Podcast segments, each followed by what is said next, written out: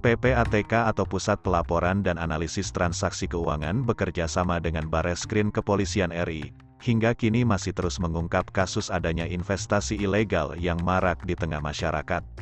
Berbagai kasus adanya investasi ilegal hingga pencucian uang setelah mengumpulkan dari masyarakat luas dengan iming-iming keuntungan besar, seperti afiliator, fire blast, forex, dan lain sebagainya akibatnya merugikan mereka yang ikut berinvestasi lantaran tergiur dengan keuntungan yang dijanjikan.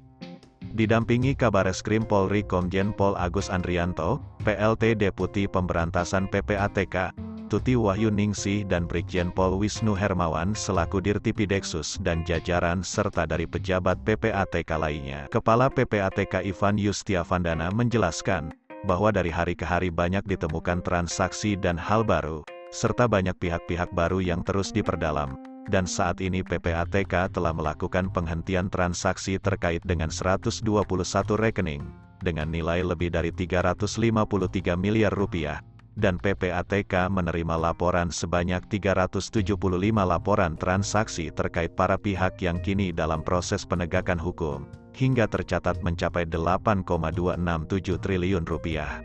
Berikut penjelasan Kepala PPATK, khususnya dari sisi PPATK, begitu juga dari uh, beliau, dari uh, Pak Kabar Eskrim, dan dari sisi kami, uh, kami terus bekerja sama dengan teman-teman uh, di Mabes Polri, khususnya dalam hal ini di uh, Bareskrim, uh, secara detail, secara sangat uh, intensif. Dan perkembangannya dari hari ke hari memang uh, apa kita menemukan uh, banyak hal baru kemudian banyak transaksi baru yang kita ketemukan atau bahkan banyak pihak-pihak baru yang terus kami perdalam. Sebagai gambaran kepada teman-teman uh, saat ini PPATK sudah melakukan penghentian transaksi terkait dengan 121 rekening.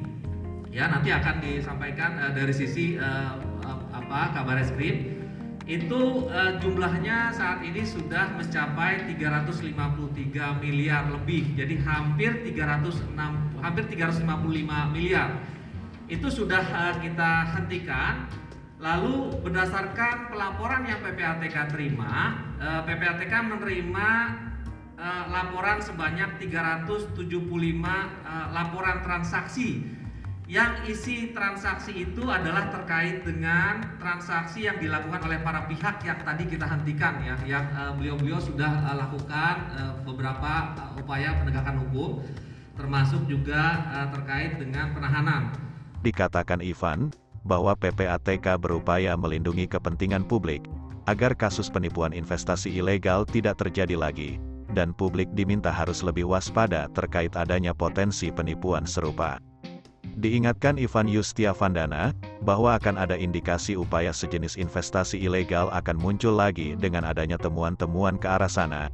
Dia menyatakan akan terus bekerja sama dengan kepolisian khususnya kepada Bareskrim, dalam upaya melakukan penegakan hukum, agar melindungi publik secara optimal. Sementara publik diminta agar lebih berhati-hati terkait dengan tawaran yang menggiurkan hingga tidak dirasakan akan terjadi penipuan dana untuk kepentingan orang-orang tertentu. Laporan, M.E. Sudiono